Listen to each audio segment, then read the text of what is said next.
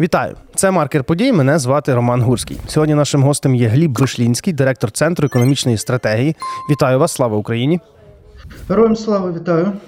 Сьогодні ми говоримо про активи, заморожені активи Росії, які є в інших державах, і про те, як теоретично нам можна ними заволодіти, чи є для цього механізми. І от, власне, перше питання: скільки приблизно активів Росія має в інших державах, які можна теоретично заморозити і якось їх позбавити? Ну, ви знаєте, цікаве питання. Два роки вже війні. А такої однієї цифри, от точної, що ви там сказали, наприклад, 308 мільйонів доларів. Mm. Або, наприклад, там стільки-то мільярдів доларів, або стіль, та стільки-то мільярдів євро. Такої цифри немає. Говорять про діапазон 300-350 мільярдів доларів.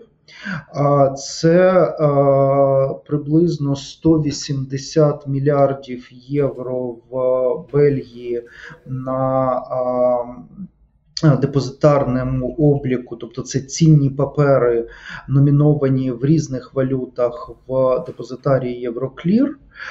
Ще близько 20 мільярдів у Франції в депозитарії Clearstream. Причому це цінні папери як в євро, так і в доларах.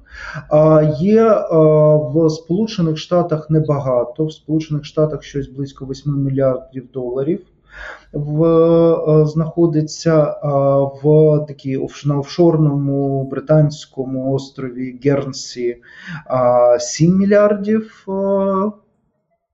От не, не пам'ятаю, якої валюти доларів чи євро. А, Ну і там потрошечки ще в інших країнах. А, mm. Сумарно, от, власне, якщо всюди позбирати, то виходить приблизно а, такий масштаб, десь близько 3, а, щонайменше 300 мільярдів доларів. І основний тримач а, з точки зору ухвалення рішень в межах Великої Сімки це Європейський Союз. Угу. Е, Юридично, кому вони належать, хто на них має права, і чи є якісь механізми їх конфіскувати в Росії і віддати Україні? Юридично це активи в основному Центрального банку Росії, це валютні резерви їхні, такі самі валютні резерви, як є в Україні, наприклад. В Україні вони розміщені були в насамперед в державних цінних паперах різних країн. Це державні цінні папери Сполучених Штатів, різних європейських країн, таких як Німеччина, наприклад. А для того, щоб власне заробляти трошечки на відсотках, от власне тому і лежать ці гроші не на рахунках в банках в якихось, а лежать в депозитаріях, де власне обліковуються ці цінні папери. І тут, до речі, цікаво розуміти те, що ну тобто ці цінні папери, як і все, вони закін, як і всі цінні папери, вони колись закінчуються, і тому там теж відбувається якийсь рух. Е, тобто, наприклад, там є цінні папери, на них нараховуються відсотки, відповідно збільшуються або воно йде на окремий рахунок з відсотками, або збільшується основна сума. Тобто це насамперед власне це власність Центрального банку Російської Федерації, і як далі ці гроші можуть бути конфісковані. Перше, вони заморожені. Це був такий дуже потужний крок 28 е, е, лютого 2022 року, який де лідером, таким політичним лідером була і організаційним е, міністерка фінансів Канади українського походження Хрістя Фріланд. Вона власне вийшла з цієї ідеї про скоординоване заморожування активів.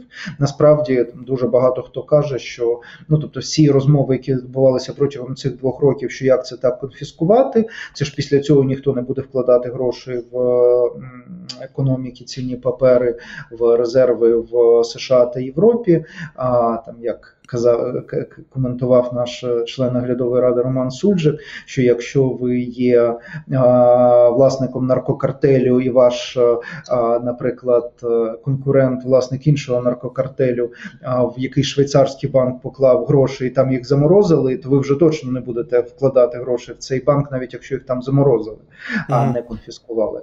А отже, власне, вони заморожені були. Далі питання щодо конфіскації. А спочатку розглядався механізм санкцій та конфіскації судовим рішенням, але це механізм вступає в суперечення з юридичним принципом суверенності, власне, суверенності країн. Що означає суверенність країн? Це означає, що, наприклад, рішення щодо суверенних активів Франції не може прийняти суд Німеччини. Тобто це стосується судових рішень. Механізм, який був публічно представлений влітку минулого року, він був розроблений групою юристів на чолі з таким Робертом Зеліковим, який свого часу був лідером аналогічного аналогічної вправи з конфіскації іракських активів США після спроби окупації Іраком Кувейту 30 років тому це механізм так званих контрзаходів. Тобто це не судовий механізм, це механізм урядовий, який приймається виконавчою владою відповідних країн, і він приймається в даному випадку владою країн, які виступають проти агресору як контрзахід для того, щоб унеможливити його протиправні дії. А, І, власне, він не вимагає судових рішень, це адміністративне рішення, політичне рішення. І е, відповідно після цього е, те, що розглядалося влітку минулого року, це модель використання цих грошей для відбудови України за наступною юридичною схемою. Ці гроші від е, цінних паперів, продажу цінних паперів, які належали Росії, вони переводяться на спеціальний скроу рахунок наприклад, в Сполучених Штатах, ескроу рахунок це такий рахунок, на якому е, перебувають гроші для тебе, але ти сам ними не розпоряджаєшся. Ними розпоряджається хтось інший. Умовно, знаєте, як там дитинка, і в неї є е, рахунок, який їй належить, але розпоряджаються батьки, наприклад. І Власне, з е, цього ескроу рахунку гроші сплачуються відповідно до реєстру збитків. Цей реєстр створений Україною за допомогою Нідерландів в Газі. Це міжнародний реєстр збитків, і там фіксуються власне збитки, які нанесені Росії Україні. Тобто, наприклад, там є рядочок е, руйнування Каховської ГЕС. Пораховано, що і, наприклад, цією комісією поставлено там підтверджено підпис печатка, що руйнування Каховської ГЕС нанесло такі-то збитки Укренерго, Укргідроенерго. На таку-то суму. На на таку-то суму. Угу. І відповідно, там, наприклад, написано мільярд доларів Укргідроенерго. Відповідно, комісія зібралася е, і дала розпорядження банку, в якому іскровий рахунок, відправити мільярд доларів Укргідроенерго. Укргідроенерго отримали мільярд доларів, відбудовує Каховську ГЕС.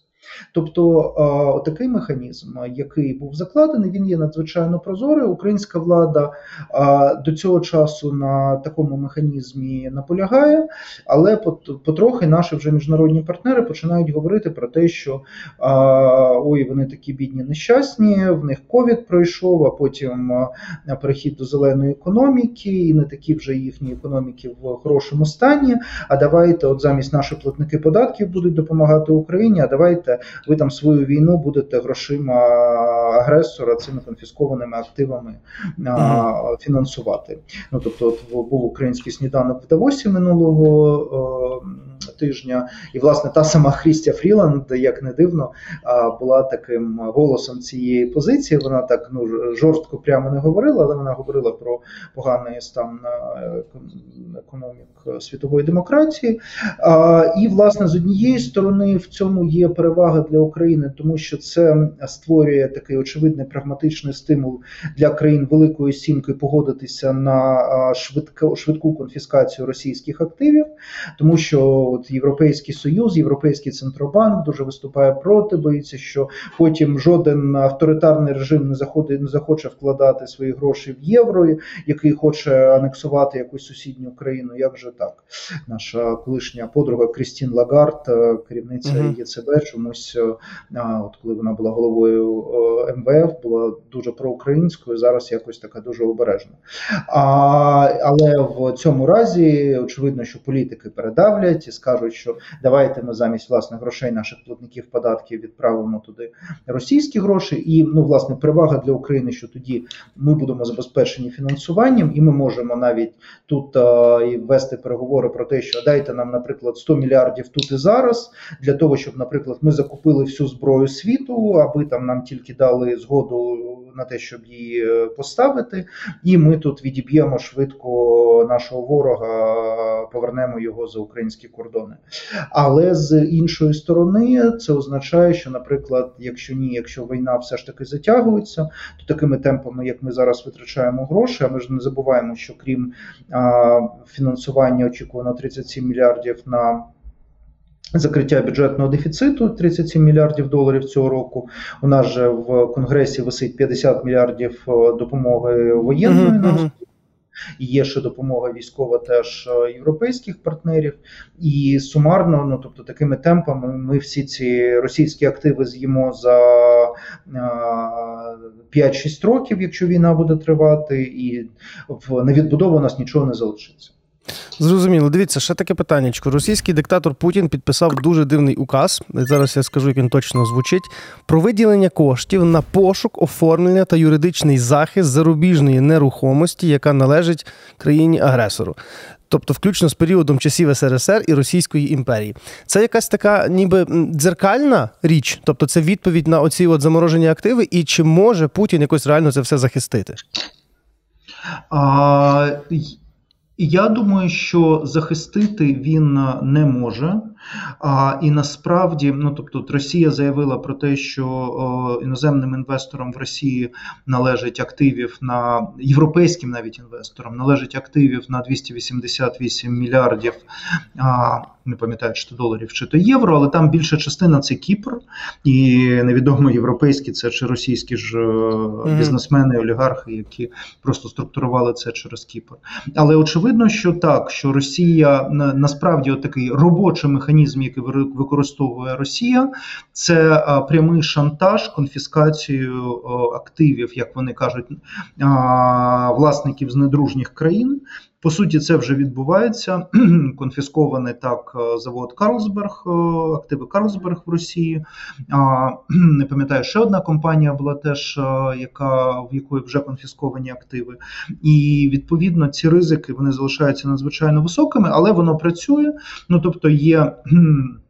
Сукупність, особливо в тих країнах, які історично мали великі е, інвестиції в Росію, зв'язки з Росією, такі як Німеччина, Франція. Звісно, що там є лобі не дуже таких етичних бізнесменів, які кажуть, що що нам та Україна, от у нас тут все заберуть, а нам шкода.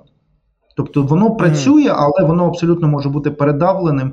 Це не випадок того, що в Росії є в грошовому виразі важіль, який, хоч якось співставний з тим, що є в Заходу проти Росії.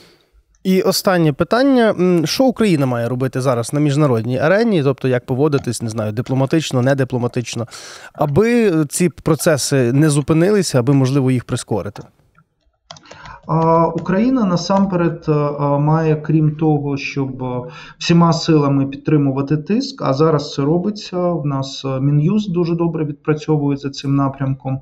А ми бачимо, знаєте, якщо там навіть дивитися офіційну комунікацію прем'єр-міністра, президента, це питання постійно піднімається. Є тиск, є тиск з боку нашого співтовариства, експертів, громадянського суспільства за кордоном. Зокрема, ми працюємо працюємо з лідерами думок е, на заході в світових медіа для того, щоб цю позицію дотискати. Це є один напрямок. Але другий напрямок це не робити внутрішніх помилок, не робити внутрішніх дурниць. Тому що ну тобто якісь речі, які негативно впливають на імідж України, знаєте, як там той самий кейс Мазепи, uh-huh. що якби ми там його не розглядали всередині України, але коли там того ж дня виходить заголовок е, в Блумберзі, який є основним джерелом е, ділової інформації для світових інвесторів і фінансистів, а що в Україні арештований е, інвестбанкір, який критикував владу за корупцію, це звісно там будь-які дискусії де Україна має виглядати білою пухнастою, а Росія чорною і обляпаною кров'ю, це починає, знаєте, там перетворювати у 50 відтінків сірого. Зрозуміло. Тобто нам треба нормально поводитися всередині країни і тиснути е, назовні. Дуже дякую вам за цю розмову. З нами був Гліб Вишлінський, е, директор Центру економічної стратегії. Дякую. Прошу. Мене ж звати Роман Гурський. Дякую за те, що ви нас дивитесь. Підписуйтесь на канал, поширюйте українське, проукраїнське, донатьте на ЗСУ і не забувайте. Наша русофобія чи то росопатія ніколи не буде достатньою.